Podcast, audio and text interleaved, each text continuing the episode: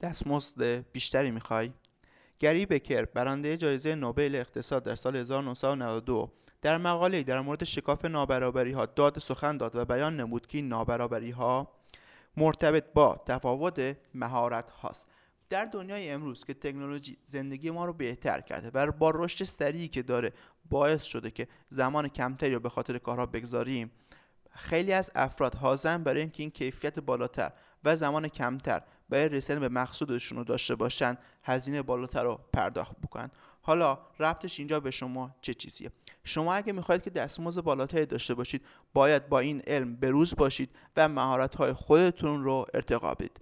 پس به همین دلیل شما با ارتقای دانش و مهارت های خودتون و به روز کردن آنها می‌تونید درخواست دستمزد بیشتری بدید و دستمزد بیشتری رو دریافت کنید